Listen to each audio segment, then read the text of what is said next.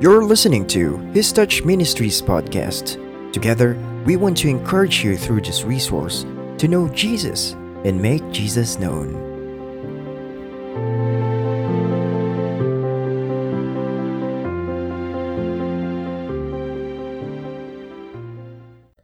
Good day, everyone. Welcome to His Touch Ministries podcast. And today we will continue our study of Ephesians. We've been through Ephesians chapter 1 to 2, which talks to talks to us about the apostle Paul being a Christian murderer. You know, we, we studied that in Acts, we see that Paul was breathing threats against the Christians and how God has used him to be an apostle, an apostle to the Gentiles, and that God can use anyone. God can use anyone with the past. And we see that in the Apostle Paul that God has used him greatly. And he was used greatly not because he was great, but because God was great. And that we see that the sainthood, because the Ephesian church was addressed as saints, were addressed as saints, that the blood of Jesus makes us righteous. And being a Christian, uh, we achieve that sainthood not because we are righteous, but because of the blood of Jesus. We are made clean. And we have studied in Ephesians 3 and 4 that we have received every spiritual blessing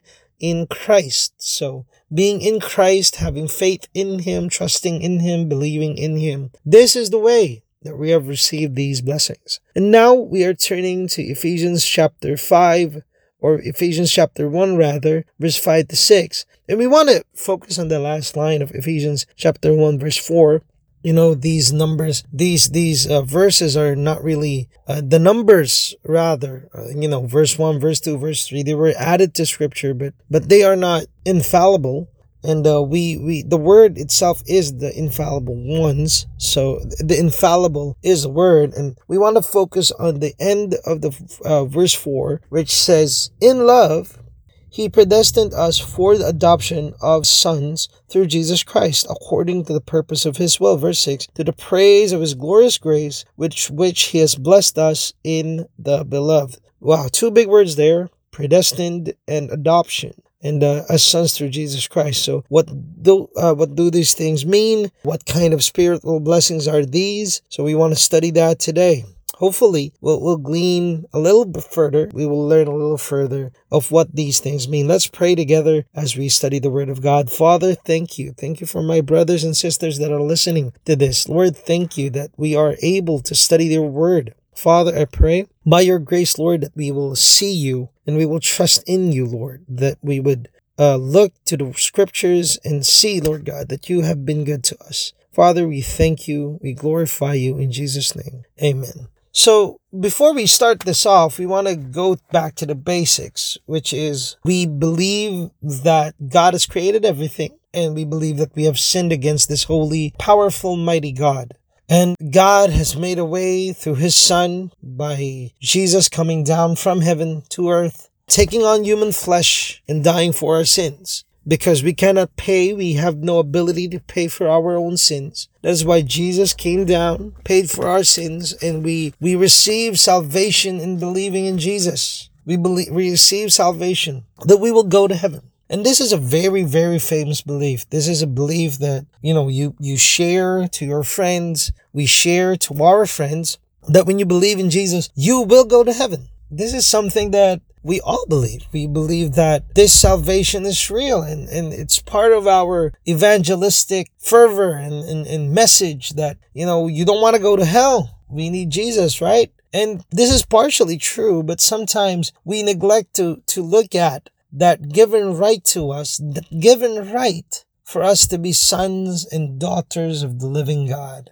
So what does that mean? So I want to focus first on the first word, which is adoption, that we are adopted through Jesus Christ. Meaning we are given the chance to be sons and daughters to call on God, not only as God, but as Father. Not only as ruler, as powerful being, as a distant, powerful being, but closeness, a relationship, a closeness to our God, an intimacy to our God who is Father. I remember a sermon by a, a, famous pastor that he said, The most important thing we can remember in prayer is that God is our Father. that we come to God not as strangers but as fathers. These truths that we are His sons, you are His daughters, you are His sons, we are children of this God the God that created everything. This should empower us not only in prayer, not only in ministry, but in life, that we are loved by this God through Jesus Christ.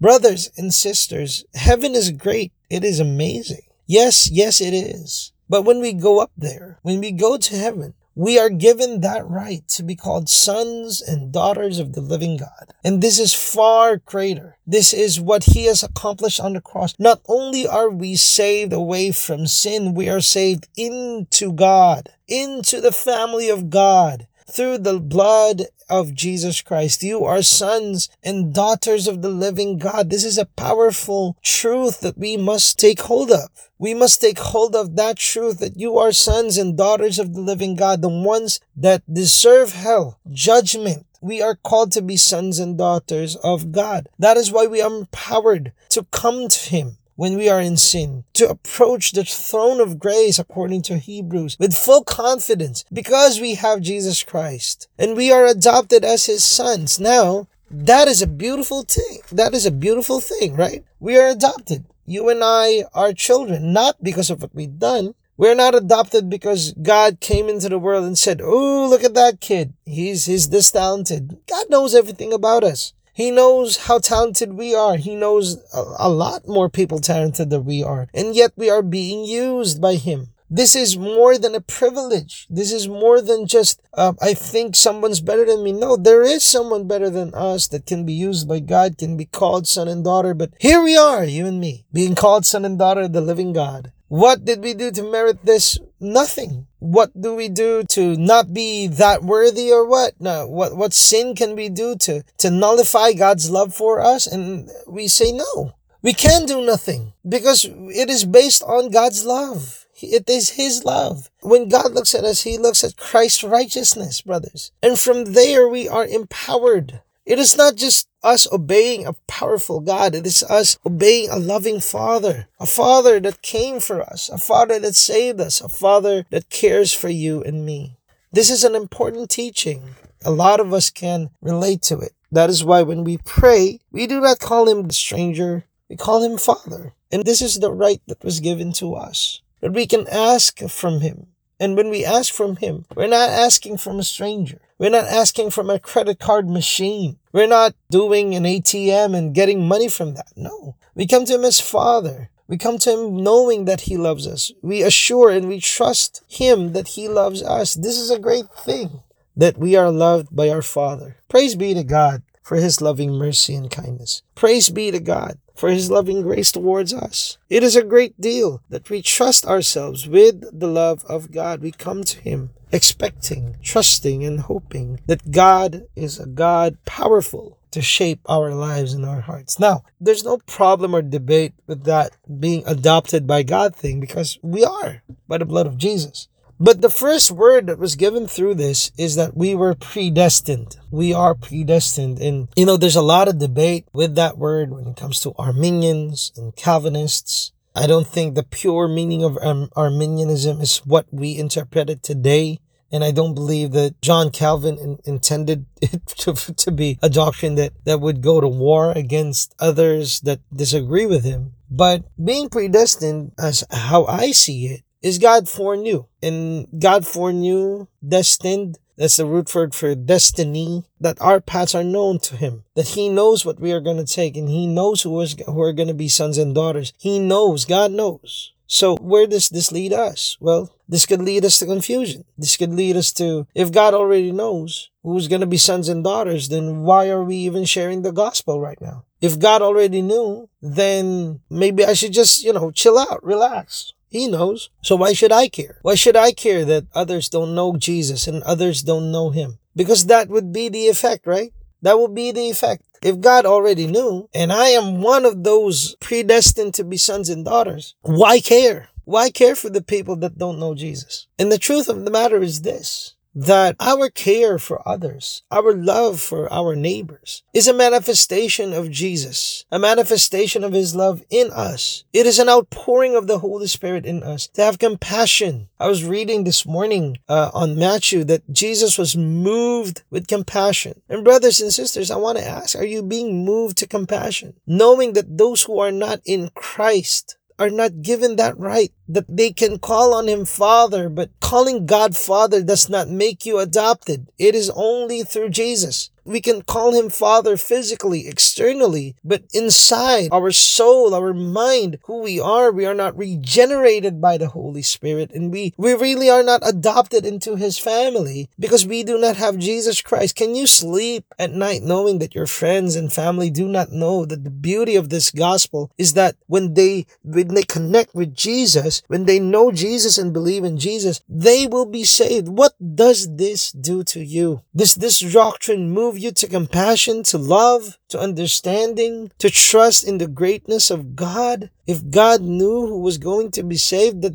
does this not give you that assurance that whatever happens, those he has called will be saved? Does this not give you the ultimate strength to share the gospel of Jesus Christ? Brothers and sisters, this is the mission. We are not called only to enjoy God, but because of the love that God has poured into our hearts, we are called to share this love. And it's not only a command by God that we obey begrudgingly, as Matt Chandler said, Pastor Matt Chandler said, God is not after your begrudging submission that we just obey this word because, you know, God told us to do it. No, but out of love, out of compassion, out of the things of this world that we want to give to the Lord, we want to do for the Lord, we want to say, Lord, this is what you want, and I want this too. This is your heart. Your heart is for the people that do not believe in you. So, so help me. Help me reach for them. Help me share the gospel that I have received freely, that they can receive freely too, right? This has to do something in our hearts. That being predestined or being predestined to, to believe this doesn't mean that we can't share the gospel, doesn't mean we can't pray for our friends that they might meet Jesus that our God that is all powerful, all knowing, that can reach them in their hearts. This has to do something in us, right? And this is my prayer for you. My prayer for you is not only to enjoy this spiritual blessing of adoption and not only enjoy the predestination, but also that our hearts would be moved in compassion, knowing that there is no other way for adoption in God's kingdom to happen if they do not know Jesus Christ. I want to go to verse 6 that he said, To the praise of his glorious grace with which he has blessed us in the beloved. Please mind you that this is a blessing from the Lord. This is a blessing from God that we have received because we are in Christ. And because we are in Christ, brothers, I pray that you would be moved with compassion to share this love of Jesus wherever you are. I pray that you would have that heart to share the gospel, the good news that Jesus can save. With that, we end this episode and I pray to the Lord that you would be a compassionate, a zealous Christian that wants your brothers and sisters to be saved to the praise of the glorious grace of God. May God bless you and let me pray for you. Father, thank you for the people that are listening today. Lord, I do not know where they are in their Christian walk, but Father, I pray that you would be with them, that you would strengthen them, Lord. Help them, Lord God, that they would share the good news, Lord. The good news is so good, that your message is so beautiful, that we share it with compassion passion, with love and obedience for your commands, that we should share the gospel to all creation. Father, help us do this. In your name alone we pray. Amen and amen. God bless you and see you again. Or, or rather, I hope you get to listen again next week. God bless you guys. Thank you for listening to His Touch Ministries. We hope you have been blessed to seek Christ. If you want to contact us or support this ministry, you can do so by sending us a message through our Facebook page. Hope we can hear from you. Let's know Jesus and make Jesus known.